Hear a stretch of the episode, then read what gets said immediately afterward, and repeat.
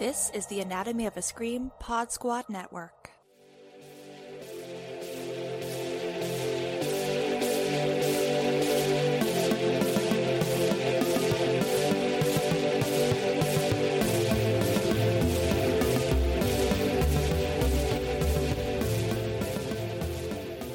Hello, and welcome to Bodies of Horror, the podcast where we look at all of our favorite horror movies, from the classic, the camp, to the cringe, through the lens of disability. I am your host, Nicole, and I'm thrilled to have you here. So, what is on the examination table for this episode? Well, I'm going to try something new and talk about Old, M. Night Shyamalan's most recent film that was just released in theaters not too long ago and just dropped uh, very recently for home viewing. M. Night has a couple of films on my list of possible episodes. The Village has two central characters with disability. Uh, Unbreakable and Glass have Elijah Price or Mr. Glass, and all the films in that cinematic universe, which includes Split, address superhero abilities in the same way that X Men does by connecting it to a disability experience. And then you have The Visit, which is kind of like a children's horror story on the impacts of aging. So, needless to say, uh, he touches on disability and disability themes quite often. But the sirens sounded quite loudly as the credits rolled for Old because it goes to some very different places. Now, if you saw the trailer, you might be asking yourself, this is about a beach where people start to age rapidly. Have you totally lost the plot here? Well, dear listener and friend, if you have a history with M. Night's films, you know one thing to be true. What you see in the trailers isn't necessarily what you get. And here is where I insert a spoiler warning. Now, I'm doing this especially because of M. Night's reputation as the director that does the twists but also because this is a film that seemed to be in and out of theaters fairly quickly. And since it's only now available digitally, uh, if this is a film that you're interested in and didn't get a chance to check out in theaters, I highly suggest hitting pause here and giving it a watch because I'll be chatting about those reveals. All right, all of that said, let's get into old. No kids allowed on the beach? What? That's not true! Oh, oh no! Oh no! We never leave each other. Nothing separates us. Are we there yet? You said five minutes. Technically, it's been more than five minutes. Let's just all start slowing down.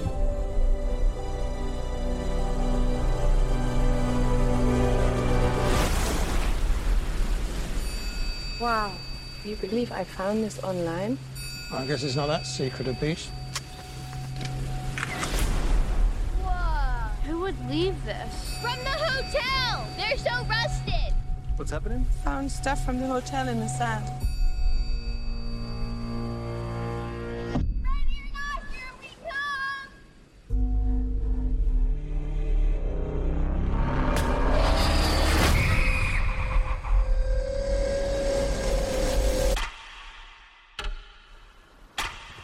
What happened to her, Mom? I don't know.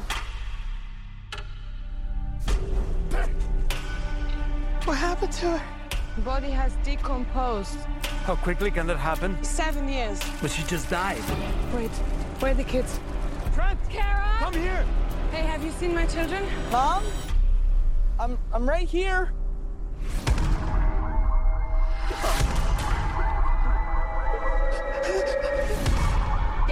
Why are you looking at me like that?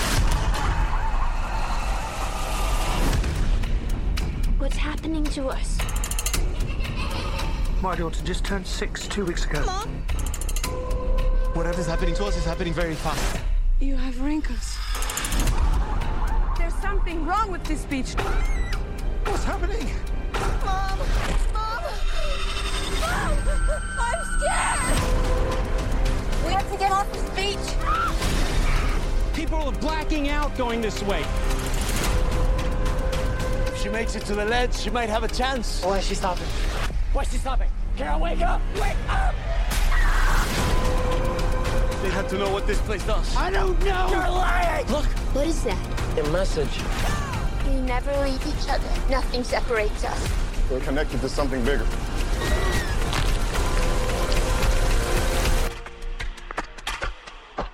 Oh no. We're here for a reason.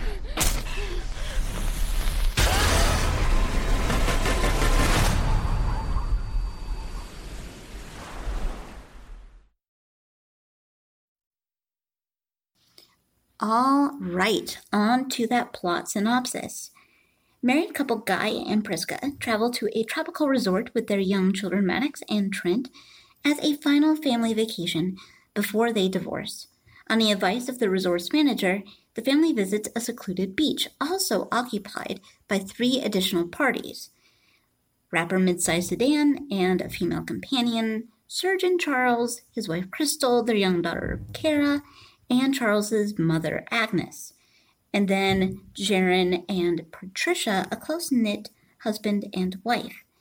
Tragedy strikes the group's vacation when the drowned body of midsize sedan's companion is discovered, which is followed by Agnes suddenly dying. Strange events soon occur, including the three children becoming teenagers. The group realizes that the beach is rapidly aging them, with an entire year of growth passing approximately every 30 minutes. They also discover that at least one member of each family has an underlying medical condition, and that trying to leave will result in them blacking out and waking back up on the beach.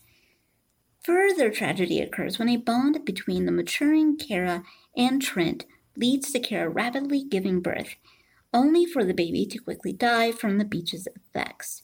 Amid the groups struggling to escape the beach, Trent and Maddox discover the notebook of a previous traveler, along with indications of them being watched.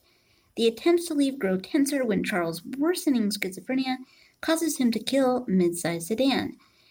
Jarin drowns and Kara falls to her death as they look for a way off, while Patricia and Chrystal die from their respective conditions of epilepsy and hypocalcemia, becoming exasperated. Charles eventually attacks Guy at night in a schizophrenic episode, but Prisca slashes him with a rusted knife, instigating a fatal infection. As the night winds down, an elderly Guy and Prisca make amends before dying moments apart from each other. With only now the adult uh, Maddox and Trent remaining by the next morning, Trent revisits a secret message given to him by the manager's nephew, which he deduces is connected to an underwater coral passage. Suspecting that the passage will allow him and Maddox to not lose consciousness while leaving the beach, he and his sister start swimming through the coral. After they fail to emerge from the water, a resort employee monitoring them reports that the entire group has died. It is revealed that the resort is a front for a research team conducting clinical trials of new medical drugs, with guests being used as unwitting test subjects. Since the beach naturally accelerates the lives of the guests, the researchers have been able to complete the drug's lifetime trials within a day. The researchers move forward with luring a new group to the beach, but are interrupted by the arrival of Trent and Maddox, who survived the underwater swim. Using the notebook as evidence of several guests going missing, the siblings are able to bring the police to the resort. Once the researchers are arrested, Trent and Maddox head home to live with their aunt, uncertain of their future. Now, to get into the disability elements and themes of it all, we have to start with how these folks find themselves at the resort and subsequently the beach. So let's start with how they find their way to the resort. We really only get this information from Prisca and Guy's family, but Prisca mentions that she followed a link that was on the bottom of a pharmacy receipt. The emphasis on this being a receipt from a pharmacy being significant because it tells us the way that the company behind the clinical trials were identifying participants.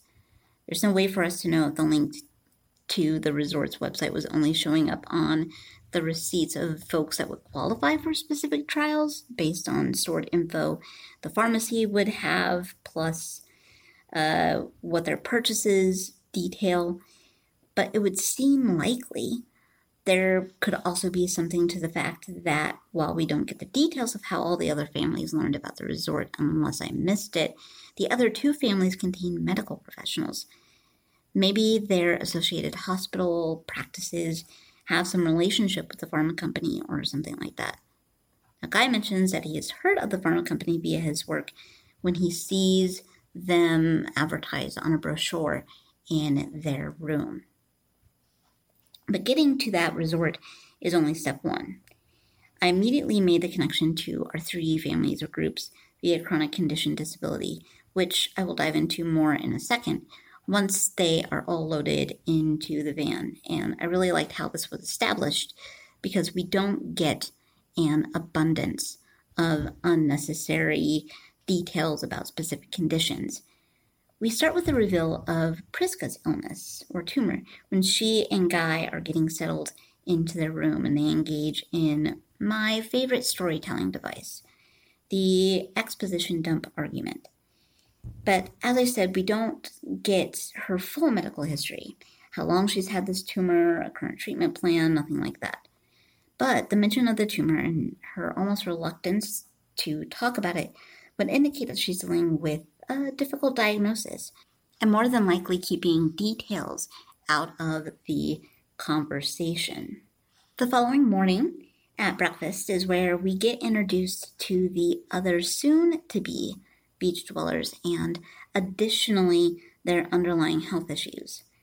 We meet Patricia and Jarin when Patricia is having a seizure and being attended to by Jarin, who happens to be a nurse. Charles, Chrystal, Agnes, and Kara are ordering breakfast, and Charles seems, at least uh, in this moment, a little agitated and lost in thought. And I absolutely love how we're introduced to Chrystal. She's painted in broad strokes to come off as a high maintenance trophy wife to Charles, which somehow allows us uh, to dismiss her claims of being calcium deficient as ridiculous. It's a great way to play on audience expectations so that we become invested in Chrystal's character as the film progresses and we feel a particular punch when we realize her condition was certainly not understated. The reason I wanted to spend a bit of time going through the establishing moments for these characters is because they highlight the ways that society views disability.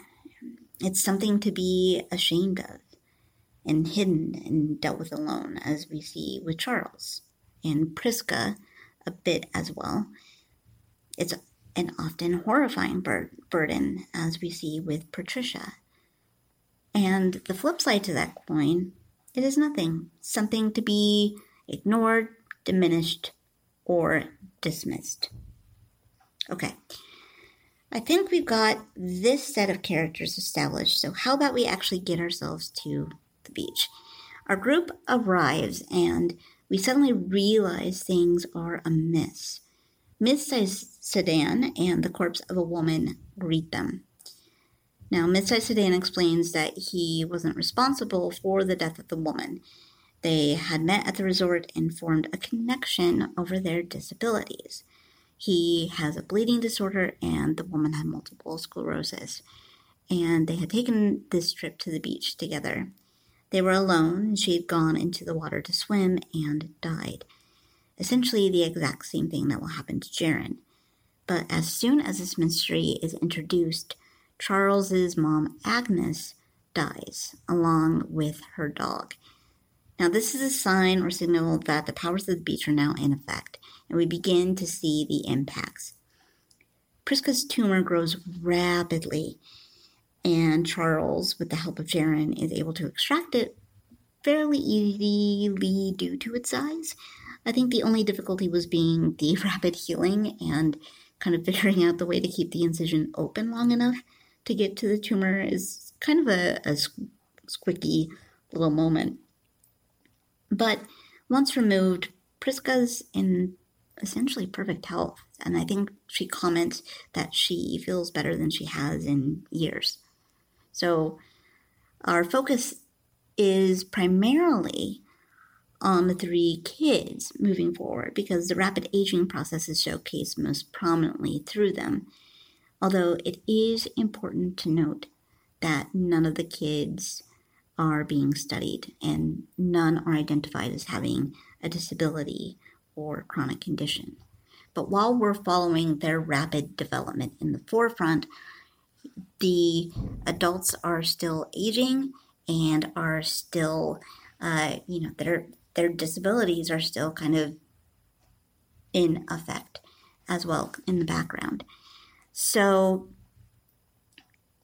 we honestly only see these come to play when these characters die, with the exception being Mid-sized Sedan, who is killed by Charles, and Jarin, who dies when he is trying to uh, swim off the beach. So let's talk a little bit about these deaths to kind of get us get ourselves kind of focused on disability. So Priscilla, I think honestly of this group kind of gets the most unceremonial death, unceremonious death. Um, she has a seizure and kind of quickly passes. Now, what makes her death interesting when we get to the end of the film is that she's kind of the clinical trials Hunger Game victor in a way. The researchers claim that her trial, her medication, proved it to be the most effective because it was able to keep her seizures at bay for some time. So they consider that uh, a huge success. So that's something. Um, and we'll talk a little bit about kind of the clinical trial aspect of it in a bit. We get Chrystal's death, and people that I know that have seen this film put Chrystal's death as a standout moment in the film, often citing the uber cracky and crunchy body horror of the scene as why. But I don't think it would have half the payoff it does if we started this character's journey in some other way, which I kind of mentioned before. It's a pretty intense scene because the uh, kids, Maddox and Trent, are in a cave and a very contorted Chrystal with her bones all kind of bent and broken uh, comes up on the kids in kind of this monster creature fashion and she ends up dying in a pretty grisly way. Um, I would say probably the most, I think, visually intense death of the film. And like I said, I think one of the things that makes this death particularly profound and pay off in the way that it does is because you know you get this moment with her at the beginning when we're meeting these this family and she's ordering uh, her breakfast and she's demanding you know extra calcium uh, in her smoothie uh, wanting to make sure that her food is vitamin D and calcium rich because she's deficient and we kind of dismiss it. We kind of laugh it off. You know, she's uh, an influencer, and so you know, it's not really spelled out in that moment. You know, is this something that is legit? Is she one of those influencers that's going to sell you those gummy vitamins because it's supposedly supposed to help with hair growth?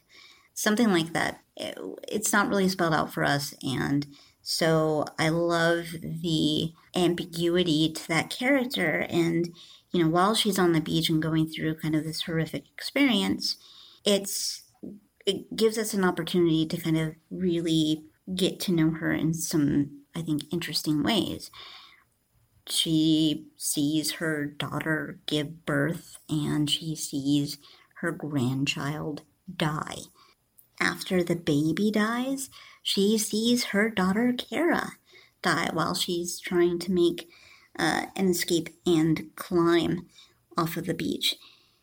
These are really life changing and life altering events that happen very quickly while everything else is going on.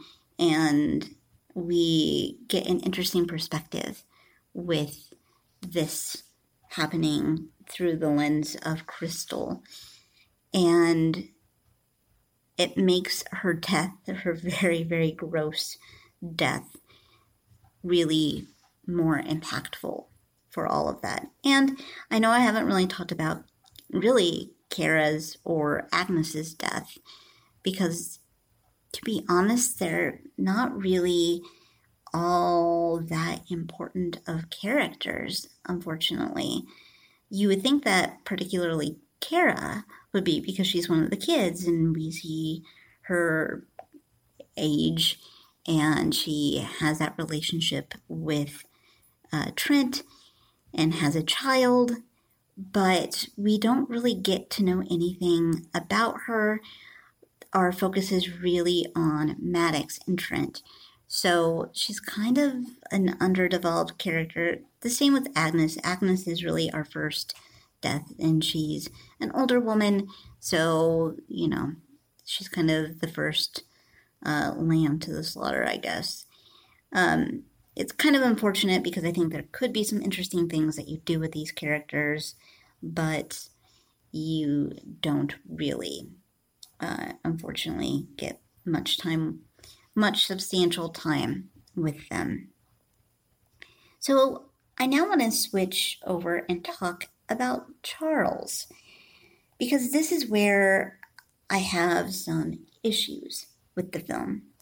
So, Charles we come to learn is schizophrenic. Now, we only learn this at the very end of the film because the diagnosis or the label of schizophrenia is never once uttered in the beginning portions of the film whatsoever.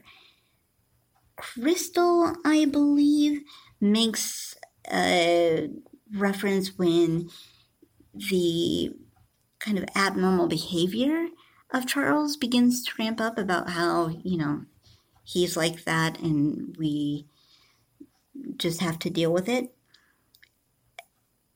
However, I want to talk about how the portrayal of mental illness via this character is not great.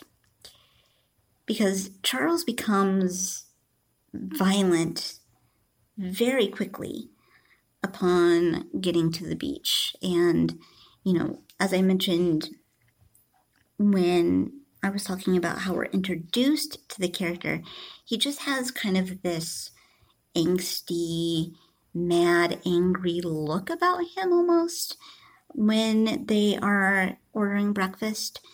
So you're really setting a weird tone with this character.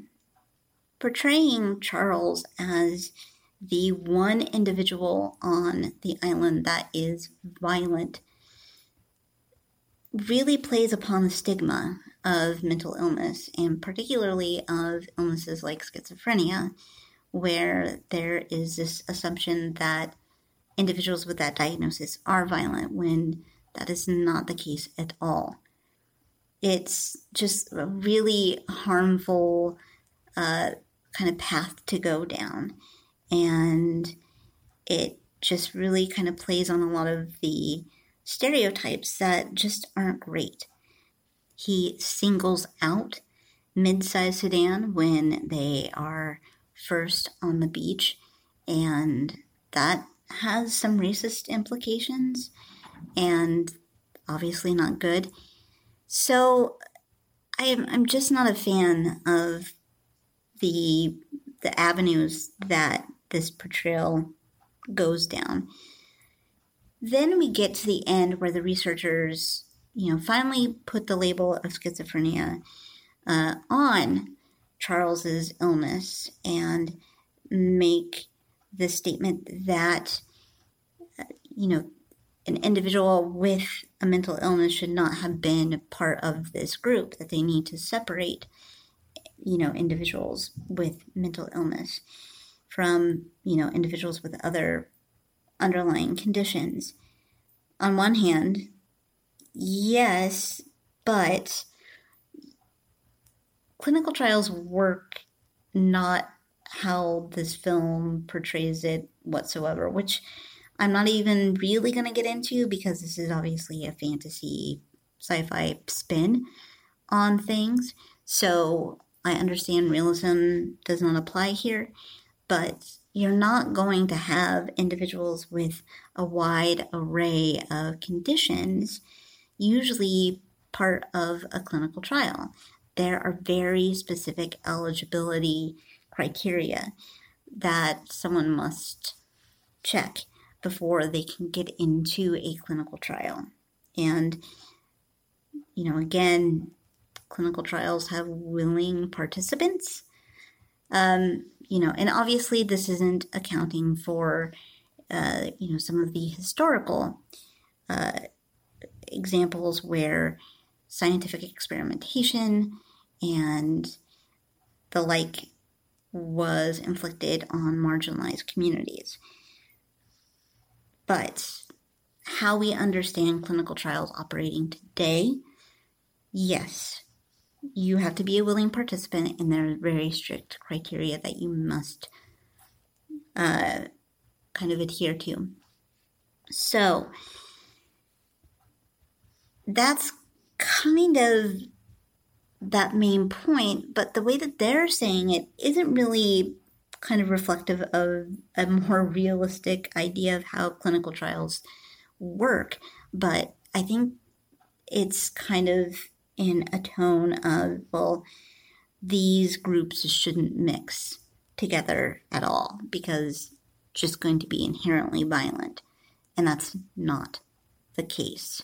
So, yeah, it's just a really, really problematic and uh, bummer of of a character at the end. Um, really wish they would have done something a little bit better with that. So I think we've kind of checked off our disabled characters here. You know, Mid-sized Sedan again is someone that has a disability but is killed by Charles. Now, the thing that's interesting about Mid-sized Sedan is that he's been on the beach longer than any of the other individuals that arrive together. And yet he doesn't seem to have aged all that much. There is kind of a joke between him and Patricia because they're both black. They make the joke about, you know, uh, aging uh, and looking much younger. So, but I kind of would have been interested to see a little bit more of Mid-sized Sedan and how his disability was kind of being impacted by the beach. So, okay, so that that does get us through with our disabled characters or our characters with underlying or chronic conditions.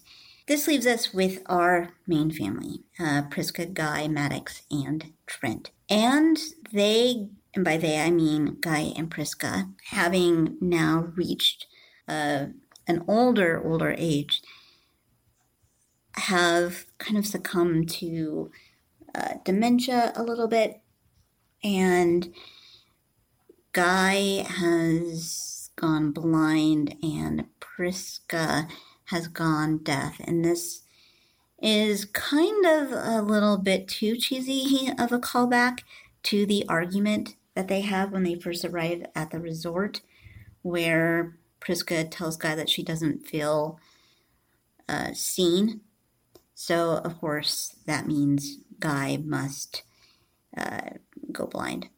So, I don't know. It's a little cheesy, but it, it that's kind of something that M. Night does from time to time in his films when kind of exploring family dynamics. So, to be expected. But Guy and Prisca get, dare I say, what I think our society deems an ideal death. They don't experience a ton of pain as far as we know. They go, you know, fairly painlessly and quickly due to old age.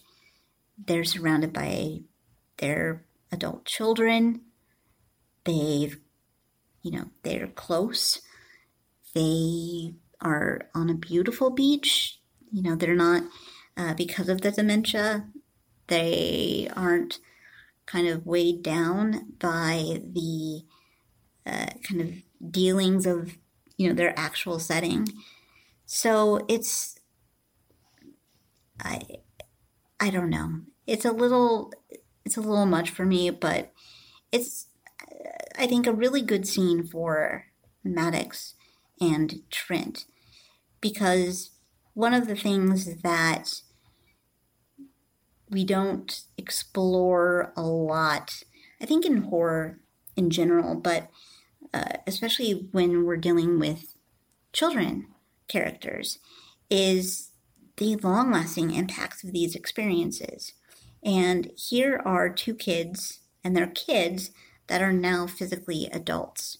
It's a very twisted and uh, really more tragic version of Big in that way.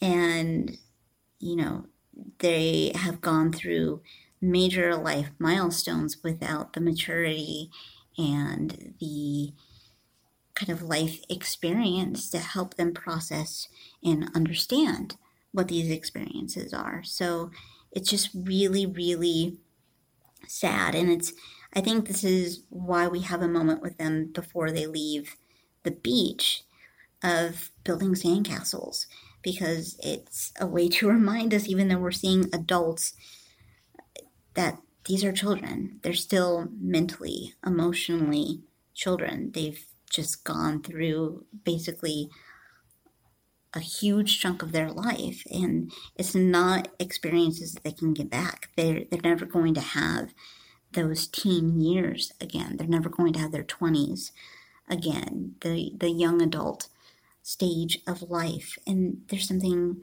very very tragic about it and when they at the very end of the film when they are going to their aunts there's a, a line by someone that is with them you know, about, hey, how are these kids going to adapt now? How are they going to be able to function in this world?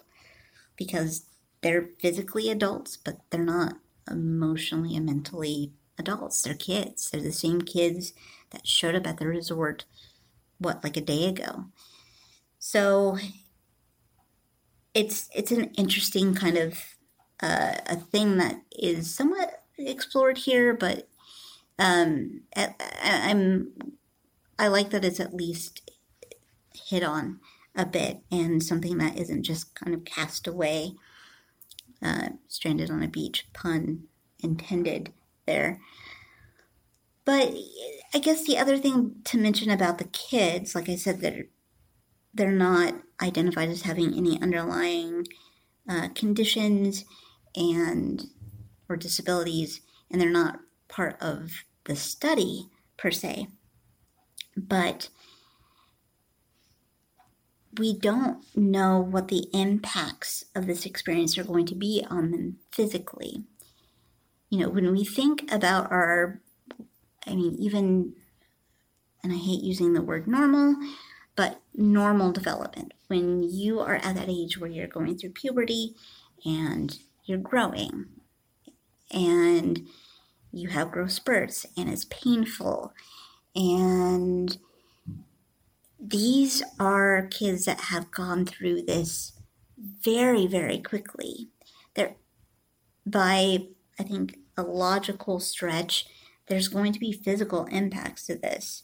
And again, because I think this is a, you know, this is a horror sci fi fantasy spin on things, we're not going down that realism road, but it's, you know, something to think about that you know what what are the physical implications for someone that actually survives this? Because it's going to do things to your body to have to go through this huge physical transformation so quickly.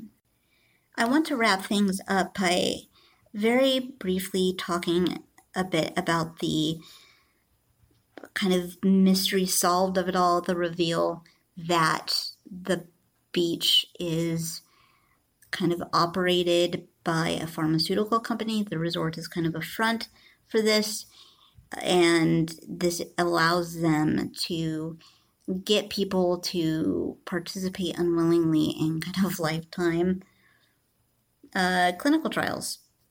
And all they have to do is be on the beach and die. Now, I don't want to get into the complicated history of clinical trials and medical testing. Obviously, particularly here in America, there is a lot of horror itself in that. But what I want to focus on here is kind of the implications of pharmaceuticals and medication, medication development today.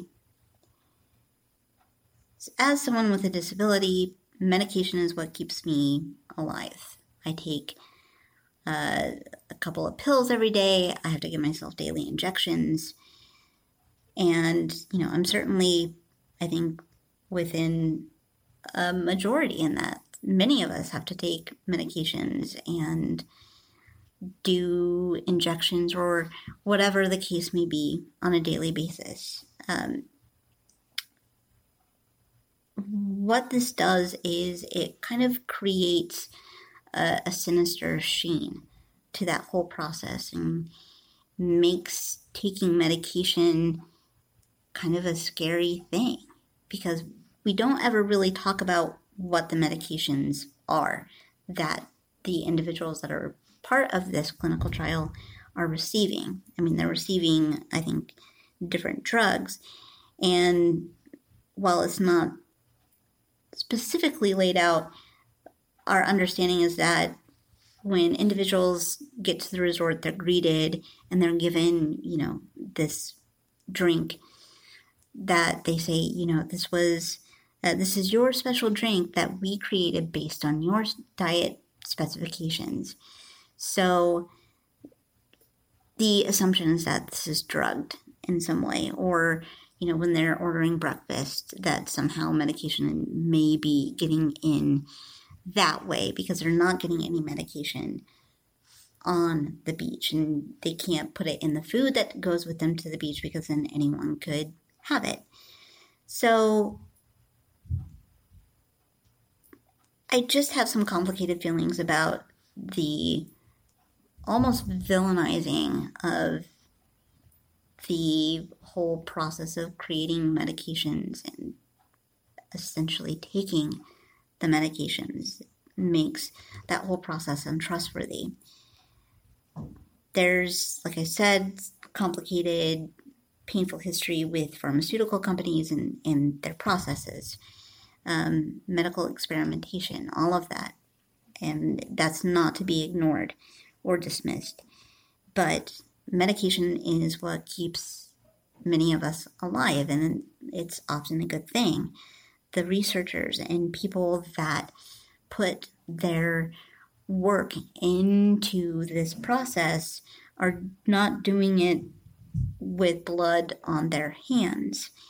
They're trying to do it in safe, effective ways. So there's all of these elements to it that I think are a little kind of complicated at the end because they're not only callous in their process of you know the individuals that are part of the clinical trials but you know they're basically having these uh, i mean i don't even say innocent victims because everyone's kind of innocent here but um, you know, the family members, the people that aren't necessarily part of the trials are just coming to the beach because,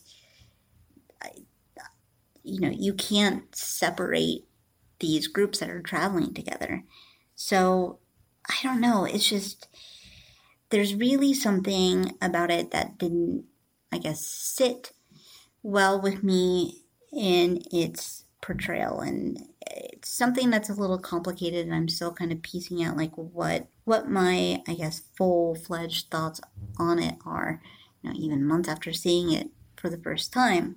I think that's really all I have to say about I guess kind of the nuts and bolts of the film. I really liked it. Honestly, I know I had some gripes, but I found it really interesting.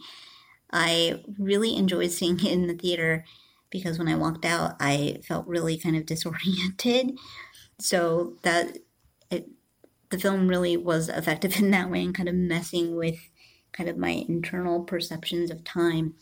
I think this would make a really interesting double feature with The Visit. I absolutely love The Visit. It's right up there as one of my favorite, if not my favorite, M. Night film. I think it really doesn't go hard on some of the things that I'm, I'm not really fond of in M. Night films. There's a less saccharine approach to the family relationship in The Visit, and I think a little bit here as well. And, you know, I think you're also looking at themes of aging and how aging is scary. And when you're teaming that with an underlying condition that is going to progress in ways that we may not be aware of or uh, prepared for, it's just some really scary business. So I think that these films, both tackling ideas of aging and the, our complicated relationships with it, I would say that this is probably something on M. Night's mind a bit. So it's interesting to see him explore that a bit. So yeah, I that's old. And again, if you like M. Night films, you definitely, I think, will enjoy this. I found it interesting and kind of cool. I also read the graphic novel that it is based off of Sandcastles and really enjoyed it as well. So, I, yeah, I recommend it if you're looking for something to watch. And now you can rent it at home. And with that, I do think that's going to uh, bring us to the end of this episode. Thank you so, so much for listening. As always, Bodies of Horror is a proud member of the Anatomy of a Scream Pod Squad. Assuming at this point, if you're here, you are subscribed. But if not, please go subscribe to the Anatomy of a Scream feed because it's not just bodies of horror. There's a ton of really fantastic uh, shows on the feed, and new shows are being added all the time. So please make sure that you have subscribed. And if you're doing that and you want to rate and uh, review, please do that as well. It helps people not only find bodies of horror, but all the amazing shows on Anatomy of a Scream. Now, if you want to reach out to me, I always welcome that. You can shoot me an email at bodiesofhorror at gmail.com or you can find me on Twitter at bodies of horror. Pretty simple. So, all of that said, until next time.